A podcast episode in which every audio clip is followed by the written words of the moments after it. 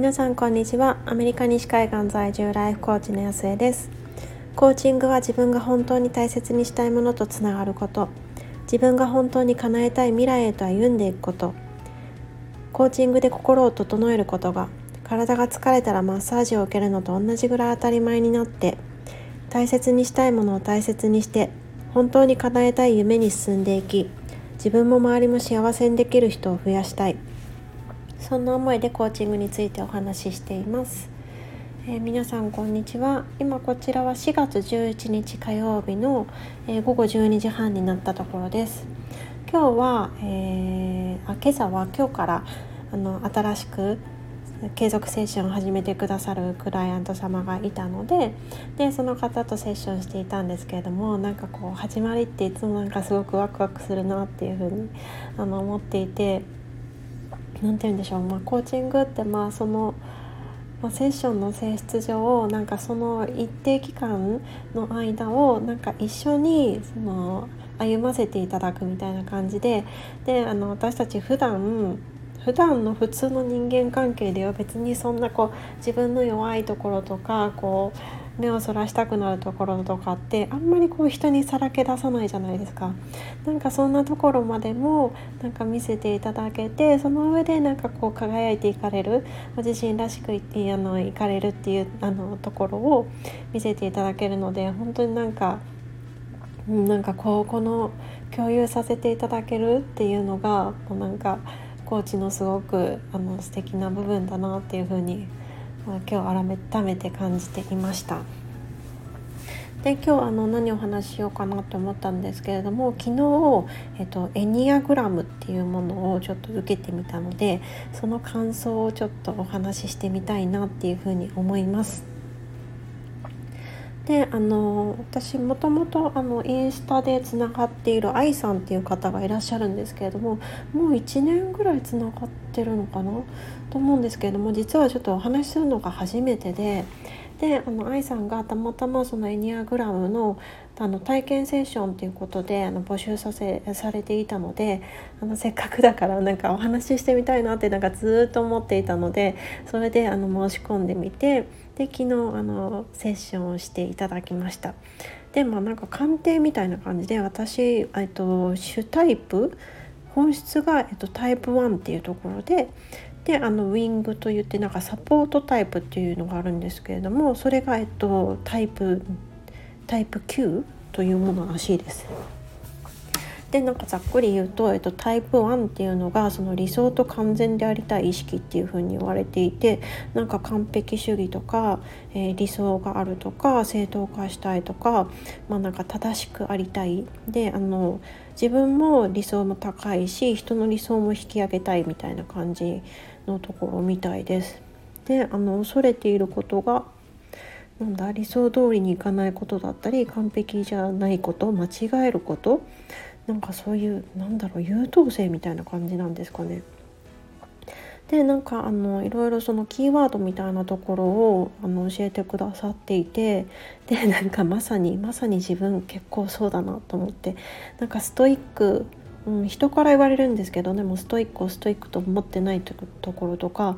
向上心高いし、自分に厳しい、めちゃくちゃ厳しい、ルーティン化、しないとできないっていうふうに思ってるとか、オーバーワークしがち、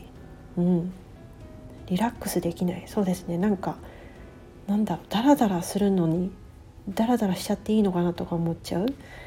そういうところもあるなっていうふうに見ていました。ただちょっと面白いなと思ったのが、エニアグラムって学問なんですって。そのギリシャの学問っていうことだったんですけれども、一つ一つが何で例えたら分かりやすいんですかね。ストレングスファインダーみたいに一つ一つその要素として独立しているっていうよりは、その1から9まであるんですけども、タイプがそれがつながっているみたいな感じになっていて、でそもそもつながっているし、その9個の要素全部がいろんな要素として自分の中に持っているっていうの でその中でどれが強いかっていう見方をしているっていうところと、あとはそのタイプの中でもその心の状態がその健全な段階と、あとまあ普通の状態の時とちょっとこう不健全な時っていう風になんか3パターンで分けてるっていうのがすごく面白いなっていう風に思ったんですけれども、なんかその中でもその、不健全な段階になったっていうところは、まあ、自分もちょっと経験したところがあるからこそなんかね、そのストイックだとかそのコツコツやるっていうのが、まあ、普通だと意識してなくても普通にできてるんですけれども、それができなくなっちゃってた時期があったの でそれは一つの自分 の, その心の状態のパロメーターにしていたのもあって、あ、なんか一緒だなっていうふうに思って見ていました。で、昨日ちょっといろいろその、キーワードとして教えてもらいながら、いろんな話をしていたんですけれども、なんかその中でこう今の自分のこう課題として感じていたのが、その何か目標を達成しようと思ってその頑張っている自分っていうところと、あと同時にその、今の自分が足りている、その今の自分に対して満たされた気持ちだったり、足るを知るじゃないけど、なんかそういうところっていうのの両立が私すごく難しいというふうに感じていて、でそれをどういうふうにやっていこうかなっていう、両立していこうかなっていうのをすごくこう今課題として自分で持ってたんですけれども、なんかその部分が、バシッと言い当てられていて、なんか面白いなっていうふうに感じていました。でもう一つサブ的に持っているそのウィングと呼ばれる方が私、ウィングな、9なんですけれども、その平和と調和をしていた意識っていうふうに言われて、でなんかこうパッとこんな人ですっていうのを見せられた時に、あ、私の姉だっていうふうに思ったんですけど、なんかね、そのマイペースとか平和でいたいとか、こう人や環境と一体感を感じていたいとか、なんか自分の感覚でいたいとか、なんかそういう風に書いてあるんですよね。で、なんかそんなもの持ってるんだっていう風に思ったんですけれども、でもなんかキーワードを見せてもらった時に、なんかね、すごく、あ、確かにこういうところあるなっていう風に感じました。で、なんか通常のところで言うと、その穏やかとか平穏とかおっとり、これね、結構私 外見というかパッと見そういう風に思われるんですよね。超マイペース、忍耐強い、癒し系、人を受け入れる、すごく言われます。なんかこの辺すごく言われて、で、ただ中身がさっき言ったような感じなので、そのギャップにっていう風に結構言われるんですけど、なんかそんなところがすごくよくあるなっていうふうに思います。で、なんかリラッ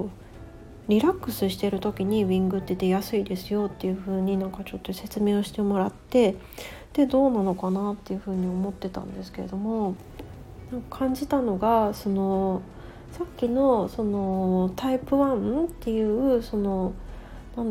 張ってたり、その上昇志向だったりとか、そういうところをこう出す場面がちゃんとこう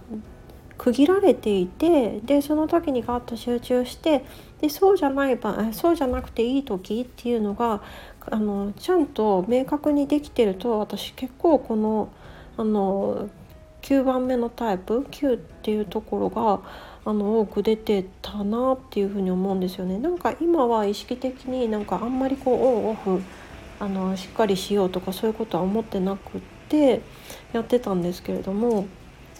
でも例えばなんか、会社員勤めだった時とか、もしくはその学生だった時とかって、結構私この9だったなっていうふうに思うんですよね。なんかこう超マイペースでなんだろう、別に上昇志向がないとかそういうことではなかったんですけど、で先送りとかもないんですけれども、なんかこうパッと思いついたところでこうマイペースでこうやっていったり、なんかそういうことをしていたなって、もんなんですかね。でもなんかそう言いながら、私タイプ1がすごくよくバランスが取れて良くなっていくとタイプ7になるっていうふうに言われたんですけども、でもなんかこう話しながら言っていたら、やっぱりなんか状態がいい時とかなんかきちんとリラックスしてる時ってどっちかというと7のところが強いのかな、どっちなんでしょう、なんかよくわかんないんですけど、なんか7ってその楽しさを求めて計画するとか、その、刺激じゃない楽しみがわかる、感謝のエネルギーがあるとか、アグレッシブとか、その一点集中して結果を出せるとか、なんかそういうことらしいんですよね。でもどっちなんでしょう、レベルタイプ9なのかな、なんかよくわかんない専門家の方いらっしゃったら教えてくださいということで、なんかこういうエニアグラム受けてみたんですけれども、なんかそうこういうタイプ診断っぽいやつって言ったらまとめてしまったら大変失礼だと思うんですけれども、なんかそういうものって私昔はもっとちょっと苦手意識を持ってたんですけれども、なんか最近は、自分を知る一つのツールでもあるし、で結局別にそれによって制限されるわけでもないし、でそれを信じてだからこれ私できないんだみたいに感じるんじゃなくて、じゃあその上で自分がどうしたいかな、どう使っていこうかなっていう風になんか考えるようになってきてから、なんかこういうものをするのがすごく楽しくって、で今回もやっぱり今自分が課題になってるところが私はそもそももっとっていうその上昇志向であったり、そういうものをこう本質として持っているから、やっぱりその部分はこう手放していこうっていうふうに、あえてそこにそのピンポイントでポイントを合わせてで見て抗うっていうのはもう本当無駄だと思うんですよね。だってそれって本当に私の一部の部分だから、それはそういうものっていう風に考えた上で、じゃあ私今どうしたいんだっけっていう風に考えて、その自分が本当にやりたいことの方に目を向けていくから、そのバランスを取ろうっていう風に思っていた、その満たされるっていう気持ちと、そのもっとっていうところの折り合いをつけた方がいいのかなっていう風に思っていたのが、やっぱりそのフォーカスポイントはそこじゃなかったなっていう風にちょっと気づかされたっていうところがありました。であとはやっぱりその自分が状態がいいっていうのって、やっぱりこうフットワークが軽い時なんですよね。フットワークが軽くいくためには、やっぱり思い込みとかこうあるべきとか、なんかそういうことがあんまりこうそこにフォーカスポイントがなくって、でやっぱりこうなんかしたいとかあれしたいとか、もっとこう目線が先にある、そんな時が多いので、やっぱフットワーク軽くやっていくために。やっていくためにというか、フットワーク軽くできてるかどうかっていうのが、もう一つのバロメーターになっていくんだろうなっていうふうに感じました。であとはそのウィングの部分、その9番目のところっていうのも、なんかもうちょっと使っていけると楽しくなるんじゃないかな、だからどういうふうにできるかなっていうのもちょっと考えてみたいなっていうふうに思っています。ということで今回は昨日、受けさせていただいたエニアグラムの感想みたいな感じでお届けしていきました。でなんかちょっと興味があるよっていう人は調べてみていただいたり、もしくはそのこんな風にいろんなこう占いとか占いじゃなくてもなんかこういう診断ツールみたいなものを試されたことがあった方が、こういうふうにこう考えたりしていったらいいんだみたいな参考になっていたら嬉しいなっていうふうに思います。ということで、皆さん今日も一日素晴らしい一日にしていきましょう。